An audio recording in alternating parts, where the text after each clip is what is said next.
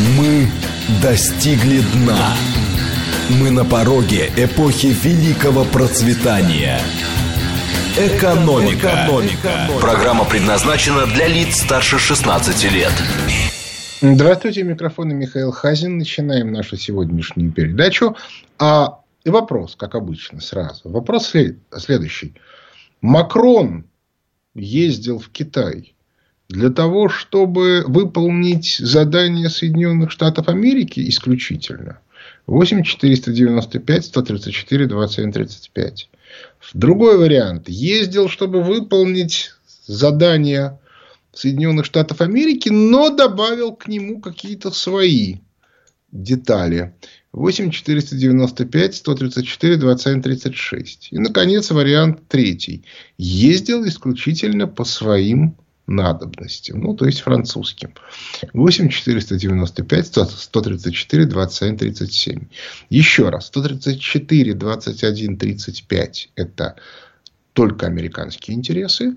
134 21 36 и американские, и свои. 134, 27, 37 чисто свои. Значит, теперь я попытаюсь немножко объяснить, почему эта тема меня сейчас волнует. Хотя, казалось бы, тут вот рубль упал резко. И вообще, как бы, в стране, может быть, что-то происходит. Вот я отвечу на этот вопрос следующим образом.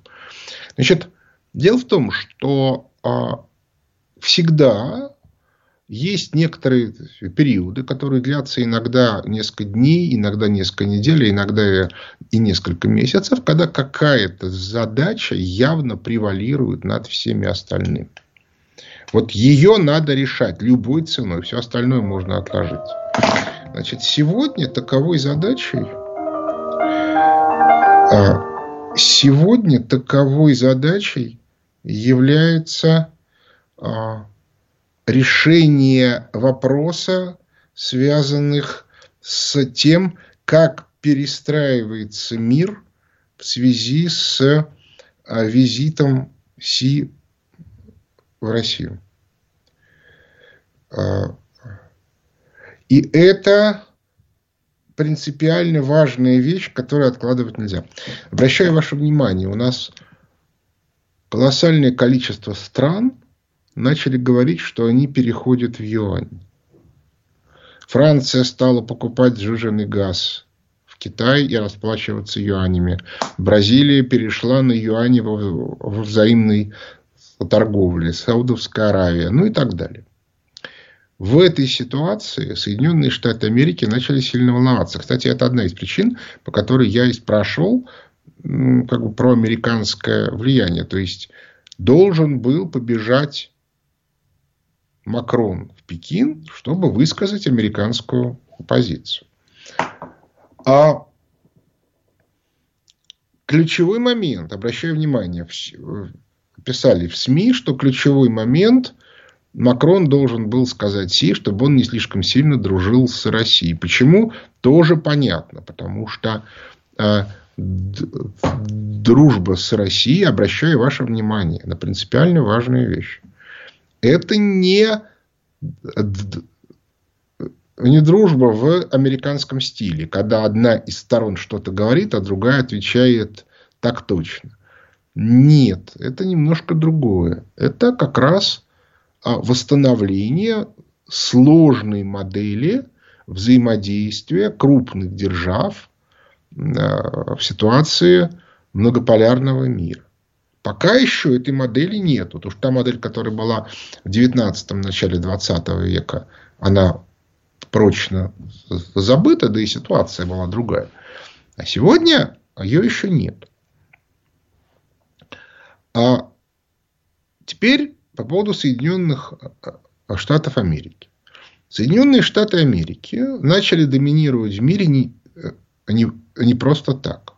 У них был ресурс. Они предлагали инвестиции. Да, эти инвестиции были на эмиссионные деньги, но они были. Теперь вопрос. А что делать сейчас, когда эти эмиссионные деньги больше не могут обеспечить э, э, развития. Да, разумеется, за то время, что Соединенные Штаты Америки контролировали многие страны мира, они там посадили свои абсолютно продажные элиты. Мы это видим на примере Германии, которая, руководство которой сливает свою страну просто вот в унитаз. Почему оно это делает? А потому что, соответственно, оно находится под полным контролем Соединенных Штатов Америки. Теоретически Макрон тоже должен так себя вести. Может быть, он так себя и ведет. Я не настолько хорошо его знаю. Но тут возможны варианты. У Франции чуть-чуть больше ресурсов. Продолжаем дальше. Значит, в этой ситуации Соединенные Штаты Америки должны как-то отвечать на визит Си. А отвечать, поскольку в Соединенных Штатах Америки идет совершенно страшная схватка между двумя группировками, одна из которых пытается сохранить доминирование доллара, это вот те люди, которые стоят за Байденом, а другая собирается переходить к концепции индустриализации Аукуса, то есть готова согласиться на описанную в книжке 20-летней давности «Закат империи доллара» концепцию распада мира на валютные зоны – и делать свою валютную зону долларовую в виде аукуса, при этом как бы занимаясь, конечно, ослаблением конкурентов. Один из конкурентов, кстати, тот самый Евросоюз. А второй Китай. Но, тем не менее, для того, чтобы реализовать эту концепцию, много откуда нужно уйти Соединенным Штатам Америки. Прежде всего, нужно закрыть Евросоюз и НАТО. Так вот, а это схватка, в которой команда Байдена должна пытаться любой ценой сохранить мировую долларовую систему, то есть угомонить Китай. А альтернативная команда должна не угомонить Китай, она понимает, что это невозможно. Она будет пытаться Китай ограничить.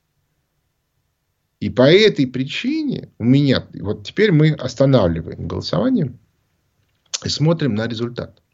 Результат у нас такой. За то, что Макрон поехал по заданию США 13%. За то, что он поехал по своим интересам 23%. А вот 64, считай, две трети. Считают, что он и нашим, и вашим. Вот у меня, я склонен согласиться с этой позицией. Вот почему. Потому что э, Макрон, с одной стороны, находится под контролем вот той самой мировой финансовой элиты, которая стоит за Байденом. С другой стороны, он видит, что в Соединенных Штатах Америки происходят существенные изменения. Не исключено, что эти изменения приведут к тому, что придут к власти совершенно другие элитные группировки. Причем это произойдет до того, как, мы, как, как, как будут выборы в Соединенных Штатах, э, как будут выборы во Франции. Я уж не знаю, имеет ли право Макрон баллотироваться но он как бы тоже не совсем один. Вокруг него довольно большая команда, и он еще относительно молод для того, чтобы думать о своем будущем. И, и по этой причине, скорее всего, он будет, э, он будет э, очень активно что-то делать. А что он будет делать и как, это вопрос отдельный. Э, господи, что ж такое-то? Вот. Что он будет делать и как, это вопрос отдельный. А мне пока это не очевидно. А, но он должен а, показать некоторую свою самость. Вопрос, есть ли у него ресурс, который он может показать Си? Ответ есть. Это доступ на рынке Евросоюза. Вот здесь принципиальная вещь. Это Си, который обсуждал эту тему с Путиным, понимает, что у Евросоюза, скорее всего, скоро рынков не будет. Это с одной стороны. С другой стороны, если э, уровень жизни европейцев будет падать, то на первом этапе они вполне смогут, отказавшись от дорогих немецких товаров, перейти на относительно более дешевые китайские. Кстати, как это произошло в Соединенных Штатах Америки. Да, этот период будет недолгим, он будет длиться, ну, пускай 2-3 года, но для США, которые, для, для Китая, который сейчас вступает в конфронтацию с Соединенными Штатами Америки, 2-3 года это неплохо. И вот представим себе, что приезжает Макрон, к Си и, и, и говорит ему некоторые слова о том, что вот надо бы с Россией не дружить. Ну хорошо, Си его игнорирует, и он, вернувшись и позвонив Байдену, скажет, Си меня игнорирует. А для того, чтобы это звучало более убедительно, он с собой взял эту фундерляйниху, с которой вообще поступили, мягко говоря, ну, как бы жестко. Вот. Ну и хорошо, и слава богу. Теперь вопрос. А дальше может ли он предъявить что-то? Да, он говорит, что вот так, товарищ Си, смотри, если ты там нас поддержишь туда-сюда, то мы готовы объявить то-то, то-то, то-то. И он предлагает сделать вещь, которая Соединенные Штаты Америки байденовские не устраивает категорически. А именно объявить о том, что ядерное оружие э, у стран, имеющих его, должно находиться на, на национальных территориях. Это говорится для того, чтобы Россия не выдвинула свое ядерное оружие в Белоруссию. Они очень этого боятся. Ну, еще и потому, что кто сказал, что Белоруссия последний союзник России в Евросоюзе. Не исключено, что через пару-тройку лет этих союзников станет существенно больше. И это Макрон тоже понимает. Но самое главное, это удар по Соединенным Штатам Америки, которые держат ядерное оружие как минимум в Германии. Да, и в... Ну, Великобритания не член Евросоюза, но если будет как бы принято э, международное соглашение о, о национальных территориях, то США должны будут из Великобритании свое оружие убрать. Там останется только британское. Вопрос. Понравится это Соединенным Штатам Америки? Байдену, безусловно, нет. А вот, соответственно, а, национальным элитам Соединенных Штатов Америки, которые будут работать в масштабе Аукуса, это их вполне может устроить. Потому что они будут держать на территории своих... Да, в, в Юго-Восточной Азии там будут проблемы, но на островах Юго-Восточной Азии там как бы режимы, которые с Соединенными Штатами Америки очень близки, ассоциированы. И, в общем, короче говоря, тут есть разные варианты. Япония еще есть. Вот. И вот в этой ситуации не исключено, что, что, собственно, вот эти вот национально ориентированные силы, их можно назвать условно на сегодня вот, трампистами, но только условно. Просто после всей этой истории с арестом Трамп, кстати, вырвался в лидер очень сильный. Э, и а, в этой ситуации Макрон начинает активно выигрывать. То есть мы опять сталкиваемся с, с той же самой ситуацией, которая была при анализе там, Соединенных Штатов Америки и Великобритании. Есть разные силы. И анализируя политику а, Соединенных Штатов Америки или Великобритании сегодня, нужно обязательно разбираться, кого представляет тот конкретный политик, который там совершил то или иное действие, и какие силы за ним стоят, потому что интересы этих сил совершенно разные. И вот в данном конкретном случае я не исключаю, что Макрон, который, э, вообще говоря, появился как представитель именно банкиров западного глобального проекта, то есть тех же сил, которые стоят за Байденом, он, тем не менее, а, ну так, оспособившись за много лет нахождения на посту президента, начал очень осторожно и очень аккуратно пытаться играться в собственные игры. Да, разумеется, он при этом лишается а, поддержки банкиров, хотя кто знает, потому что у банкиров нет возможности его быстро заменить. За одним исключением, если вдруг не, нач... не усилятся вот эти вот беспорядки во Франции. А может быть, Макрон понял, что беспорядки уже начались, и они будут усиливаться.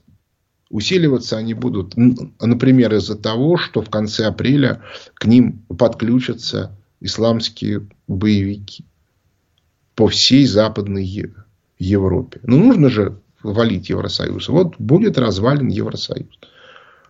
И Макрон, соответственно, побежал к тем, кто этих боевиков контролирует, то есть национально ориентированным силам Великобритании и Соединенных Штатов Америки с воплями «Ребята, я ваш, я буржуинский». Меня послал Байден и компании в Пекин, но я готов ваши интересы там отражать. И тогда получается еще более интересная картинка. Что он туда поехал как представитель одной элитной группы Соединенных Штатов Америки, а в реальности выполнял э, задачи для другой элитной группы. Я понимаю, что все это выглядит крайне запутанно и крайне сложно, но тут никуда не денешься. Дело в том, что всегда хорошо, когда есть белый и черный. А вот теперь представьте себе, что у вас на доске стоят фигуры не двух цветов, вот как в шахматах, белый и черный или в шашках, а пяти разных цветов. И при этом за каждым из них свой игрок. Ну, причем еще что характерно, эти пять цветов, они появляются уже в процессе игры. За каждым из цветов стоит свой игрок, и эти игроки могут между собой договариваться о коалициях. То есть, грубо говоря, раньше играли белые против черных, а теперь играют все против всех. Но неожиданно желтые с красными договорились против зеленых. И бац, и выиграли.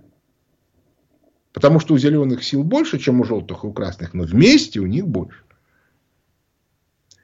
Вот, вот это вот та картинка, с которой мы сегодня сталкиваемся. И именно по этой причине сегодня это куда важнее, чем все эти вот игрища с опусканием рубля. Потому что с опусканием рубля, в общем, что-то можно сделать потом. Хотя это бьет по российской экономике, потому что а, это высокая инфляция, это падение уровня жизни населения. Ну, собственно, я-то про это уже сказал, о том, что я не исключаю, что ключевая цель девальвации рубля – это а, внедрение населению мысль, что уровень жизни сейчас будет быстро падать. У нас же нет импортозамещения. У нас есть только импорт. Импорт растет в цене, когда рубль падает. То есть, иными словами, падает уровень жизни населения, потому что растут цены. И в этой ситуации а, у нас а, очень сильно выигрывают те силы, которые очень хотят скинуть Путина. То есть, я не исключаю вполне, что целью всего этого безобразия является усиление социальной напряженности с целью скинуть Путина. Тем более, что товарищ Байден об этом чуть ли не открытым текстом говорит, а его эксперты так просто говорят об этом открытым текстом. А соответственно, э, а, а соответственно, а, люди, которые у нас отвечают за а, все эти э, безобразия, то есть Центробанк и Минфин, это как раз лепшие друзья банкиров. Вот, вот такая вот, вот как раз замечательная картинка. А я не исключаю, что дело тут в другом, а просто какие-то конкретные ребята решили конкретно подзаработать. Я такое не исключаю тоже. Но предположить, что Соединенные Штаты Америки это не отслеживают, их спецслужбы, я не могу. Ну, потому что мы все знаем, что Соединенные Штаты Америки знают все, что у нас происходит, просто потому, что их идейные сторонники занимают массу высоких позиций и в Центробанке, и в Минфине, и в Министерстве обороны, и в правительстве. И поэтому они знают все в режиме реального времени. И поэтому, как только они получили информацию о том, что у нас тут ребята решили подзаработать, они им тут же сказали, о, ребята, подзаработайте, а заодно еще тут вот мы тут сейчас э, разыграем. Вот такая у меня получается картинка. Но, тем не менее, вот эта ситуация, рубль можно вернуть назад, условно говоря, через неделю, через две. Я, я не исключаю, что он уже на этой неделе начнет расти снова, ну, потому что перебор. Но что делать с а, вот, эти, вот, вот с этим раскладом общемировым? Вот он формируется вот сейчас. То есть, грубо говоря, все, кто сейчас перебежит по итогам встречи в Москве, те будут не то чтобы наши, но уже как бы точно выйдут из-под американского влияния. Ну, банкирского, байденского. Чем больше мы их возьмем, тем как бы на следующем раунде у нас будет более сильная оппозиция. Поэтому это для нас сейчас важнее всего. К сожалению, у нас э, еще и МИД сформирован в 90-е и 2000-е годы, и поэтому качество нашего дипломатического аппарата крайне низкое. Я это вижу по своим, ну, я не могу сказать, что проектам, идеям. Да, я как бы высказываю разные идеи разным людям. Я прекрасно понимаю, что в тех же Соединенных Штатах Америки это бы вызвало ну, просто бы бурный ажиотаж. Да? Все бы побежали, побежали, тут же как бы были бы даны команды в посольство, тут же бы там, зазвонили телефон, началась бы движуха. А у нас ничего не происходит. Я спрашиваю, а вот как бы не, не, ну что ты, ну это надо, чтобы кто-то написал докладную записку, чтобы эта докладная записка в нынешней суматохе дошла до министра. Министр соберет совещание. На совещание э, либеральная агентура начнет говорить, что это все чушь собачья, что этого делать нельзя, что пользы от этого никакой, а денег много. Ну, та-та-та-та-та-та-та-та.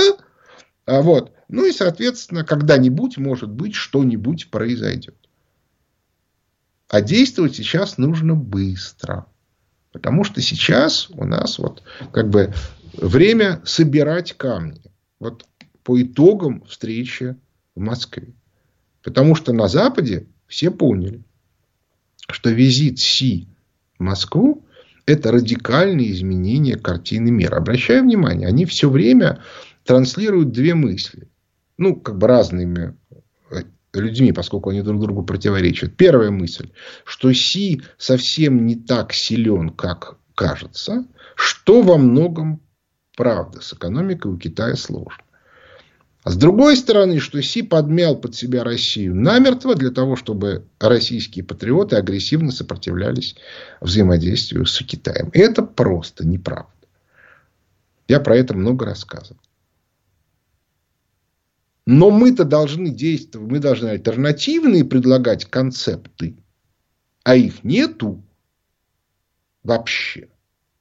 Ну, кто этим занимается? Не, я понимаю, что я могу там что-то излагать, но я частное лицо, не имеющее никакого отношения ни к чему. По формальным обстоятельствам. У меня есть две, два инструмента. Я могу рассказывать о том, как мне кажется, как все устроено. И как бы смысл визита Си в Москву, как мне кажется, вот именно тот, тот вариант, который я изложил, был принят. Потому что внутри страны вопли после этого сильно упали. Во-вторых, я могу рассказывать, что на самом деле происходит в экономике. Кстати, уважаемые слушатели, а вы подписаны на обзоры фонда Хазина? Я ведь там много чего излагаю и объясняю, как оно устроено. Но еще раз повторяю, я частное лицо. А чем занимается наша государственная структура? А ничем. Ну или непонятно чем. А ситуация очень любопытная. Через какое-то время, я думаю, к концу апреля начнется следующий раунд. Так что вот такая вот любопытная картинка. Перерыв на новости. Экономика. Экономика. Возвращаемся в студию. Микрофона Михаил Хазин. Начинаем отвечать на вопросы слушателей. Алло. Алло. Да, здравствуйте. Здравствуйте, Михаил Леонидович. Э, Виктор да. Михайлович из Домодедова. Здравствуйте, Виктор Михайлович. Э, скажите, пожалуйста, вот э, э, услышал я информацию такую, что 70% американцев считают, что процесс, начатый против Трампа, незаконный и несправедливый. То есть, э, ну, сделав некоторую поправку, можно э, считать, что э, очень большое количество американцев поддерживают э, Трампа и будут поддерживать его э, в выборной гонке. Но с другой стороны, с другой стороны, э, значит, Трамп э, глубинным государством считается аномальной, аномальным явлением, э, э, так сказать, дефектом и э, должен быть уничтожен как ошибка системы. Так вот, э, вопрос состоит в том, что э, хватит ли э, Трампу поддержки населения и э, иных сил, которые стоят за ним, для того, чтобы э, переизбраться на второй срок. Ну, тут я бы сказал так, что в реальности а, не а, вот эти 70%, они далеко не все поддерживают Трампа.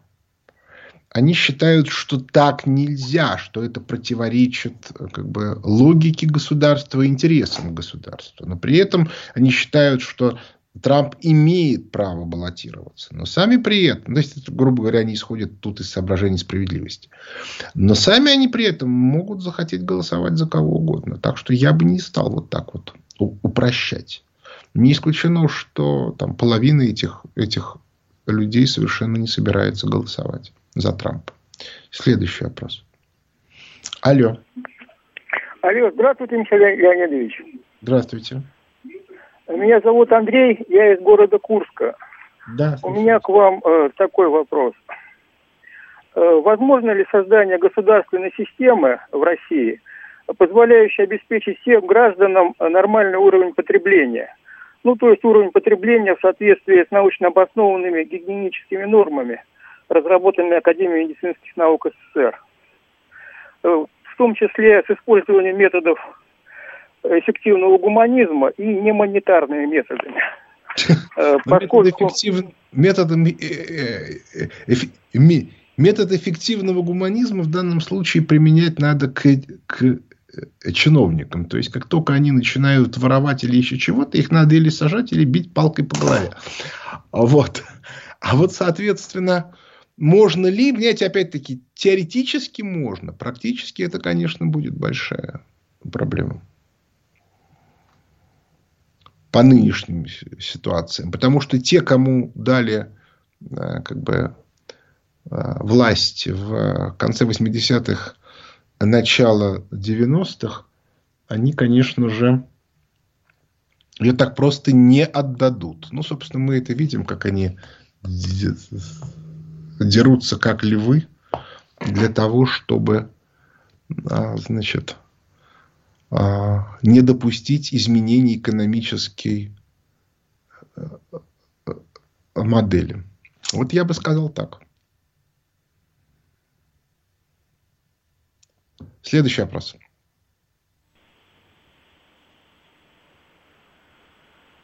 Алло. Добрый день. Меня да. Константин зовут. У меня такой вопрос. Почему Китай боится открыто выступить на стороне России – а, против гегемонии США. Я не очень понял. Ну, какие основные причины, почему Китай боится как-то открыто а, войти в коалицию с нами? Я не понял, а зачем Китаю входить с нами а, в коалицию? Вот, понимаете, логика, вот, вот эта вот вещь, которую многие не понимают. Китай в данном случае, как, впрочем, и Россия, действует не в рамках логики э, там, 90-х, 2000-х, где можно было быть либо с Соединенными Штатами Америки, либо против Соединенных Штатов Америки. И тогда, если мы, я против, и вы против, то мы с вами объединяемся против. И Китай, и Россия сегодня говорят так мы находимся, мы переходим в многополярную систему, где несколько центров силы. И где отдельные участники могут по отдельным вопросам договариваться. Вот сегодня мы договариваемся по поводу того, как устраивать финансовую систему, не долларовую, за пределами Соединенных Штатов Америки. Мы не навязываем, мы не заставляем Соединенные Штаты Америки переходить на юань или на рубль. Но для себя мы решаем, мы сейчас постепенно будем избавляться от долларов. Вот и все. То есть я проблем-то не вижу никаких. Это другая модель. Понимаете? Другая. Вот так вот. Так что я тут как бы не понимаю, почему Китай должен громко и вслух объявлять, что он нас поддерживает. А если мы начнем что-нибудь делать, что Китаю не понравится? Ну, например, мы считаем, что Казахстан это наша зона влияния, а или, скажем, Туркмения, а Китай вполне всерьез ее рассматривает уже как свою. Мы 30 лет ушами хлопали, ну вот, соответственно. Так что тут целая куча ну, вот, разных есть тонкостей. Следующий вопрос. Я как бы не понимаю, почему Китай должен громко и объявлять, что он нас... Алло. Алло. Да, здравствуйте.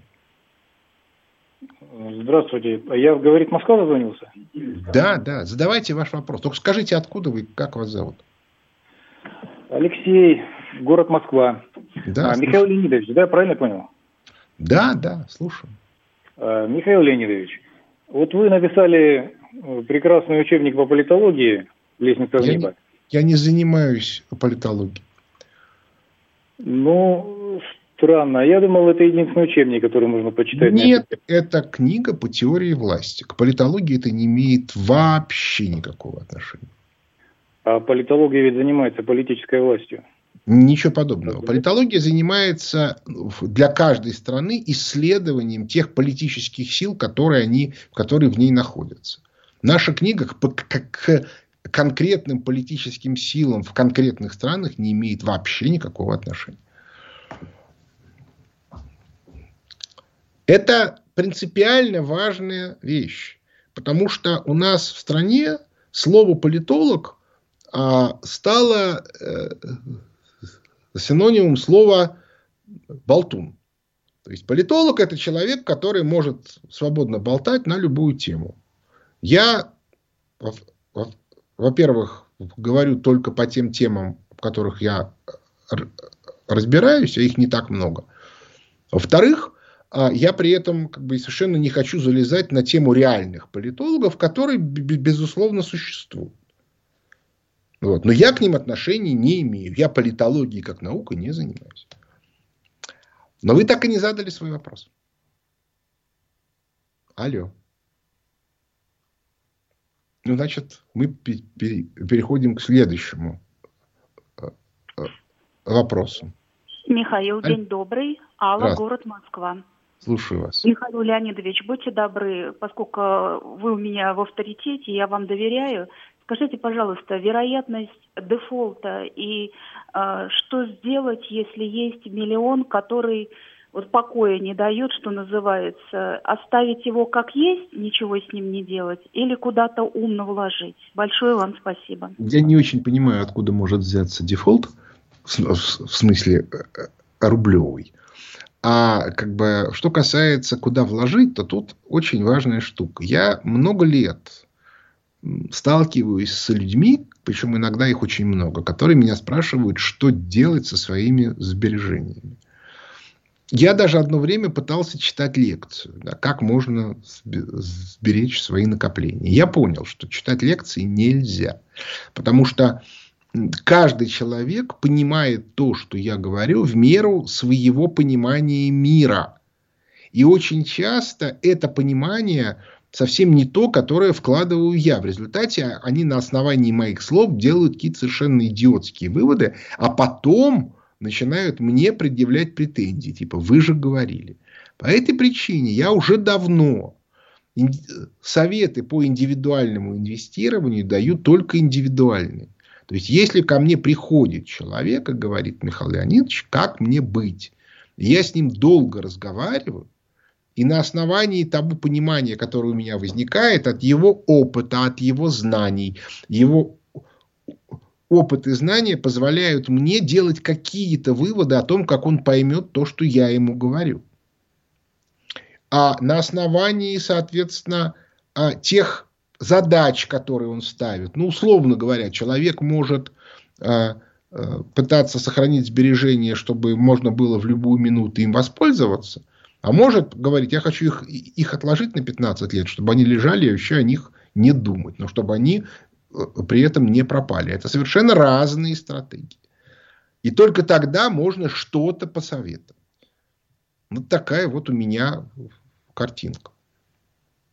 Поэтому я, как бы, к сожалению, я, я вот так вот вам дать ответ не могу. А, а, аналогично нужно прокомментировать фразу «вот вы у меня в авторитете».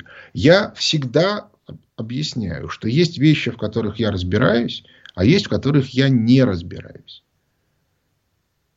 Вот в тех, в которых я разбираюсь, я готов комментировать, что-то говорить, еще чего-то. Когда же мне там звонят журналисты или даже телевизионщики, говорят, ой, Михаил Леонидович, а вот у нас тут вот такая вот тема, не, не придете ли вы к нам поговорить? Или не дадите ли вы комментарий? Я говорю, я не буду давать, я, я в этом ничего не понимаю. Почему я? И говорят, ну вот о, о вас, как бы, вы привлекаете посещаемость ресурса. Если вы хотите, чтобы я привлекал, я имею в виду журналистов, чтобы я поднимал посещаемость ресурса, платите деньги. Вот обращайтесь в фонд Хазина, вам там все об, объяснят. А заниматься, соответственно, разговорами на пустые темы, знаете, у нас в последнее время еще появилось невероятное количество таких вот очень смешных персонажей, которые готовы на любую тему говорить часами. Вот. И вот они как бы пишут, пишут, пишут. И я вот этого не понимаю. И, ни, и ни в коем случае не хочу даже близко с ними ас, ассоциироваться. Вот. Это как бы вещь неприятная. Вот. Вот так вот. Следующий вопрос. Алло. Михаил Леонидович, добрый день. Э, Юрий, э, Подмосковье. Да. Подскажите, пожалуйста, Михаил Леонидович, вот э, поспорил с э, рядом своих товарищей э, на деньги о том, что в ближайшее время будет разделение на валютные зоны. А, но вот по всем вот сигналам, которые происходят, там Бразилия э, свою вроде как там зону хочет организовать и так далее, получается, что э, товарищи усмехаются надо мной, говорят, ну, фактически же еще ничего не случилось. В общем, мой вопрос следующий. Какими железобетонными факторами можно вот в споре аргументировать, сказать, все, друг, Значит, это случилось, это факт, гони проигранные деньги. Спасибо большое. Знаете, я, соответственно, а, очень аккуратно отношусь и стараюсь не спорить на деньги по банальной причине. Потому что а, особенно, ну, как бы в тех вещах, в которых я ничего не понимаю, спорить бессмысленно. А в тех, которых я понимаю, когда ты споришь на деньги, у тебя сразу появляется интерес, и ты начинаешь подгонять факты. А это тоже неправильно, потому что надо смотреть на жизнь трезво. Так что я бы сказал так, что а, доказательств э, нету и быть не может. Вот. А, и, в общем, а, я бы сказал так, что то вы должны были изначально написать некоторый набор критериев. Потому что с точки зрения здравого смысла все уже произошло. Ну, собственно, произошло все еще в 2008 году. А, почему? Потому что вся мировая долларовая система была построена на экономическом механизме. Ну, грубо говоря, на позитивном эффекте для экономики от, от перераспределения эмиссионных долларов. С 2008 года позитивного эффекта уже не было, была имитация позитивного эффекта, когда вам показывали рост, но это был рост номинальный, при том, что в реальности был уже спад. Вот тут действительно сложно. Сегодня спад уже явный. И по этой причине вопрос о, о переходе, он как бы абсолютно очевиден. Экономикам нужны инвестиции, долларовых инвестиций нету, поэтому сейчас пойдут инвестиции в региональных валютах. Но вот оформление валютных зон это штука более сложная, потому что э, нужно смотреть, как это будет происходить. Поэтому я бы сказал так, что а, а, если у вас нет четких формулировок до спора, что это такое, то это, в общем, дело достаточно сложное. Может оказаться так, что ваши товарищи с вами никогда не согласятся и денег не дадут. Одно очевидно, что вы уже им точно ничего не должны, ну, поскольку уже очевидно, что долларовая зона сыпется. Следующий вопрос. Здравствуйте, Михаил Иванович. Это Геннадий, Москва. Знаете, э, меня тут в выходные озадачил диалог Мардана с Царевым. А вот согласитесь ли вы, что первое, вот мы должны поблагодарить фрау Меркель за ее признание о в кармане при подписании Минска. Могла ведь и промолчать, а так легитимизировала СВО. Вот. И второе.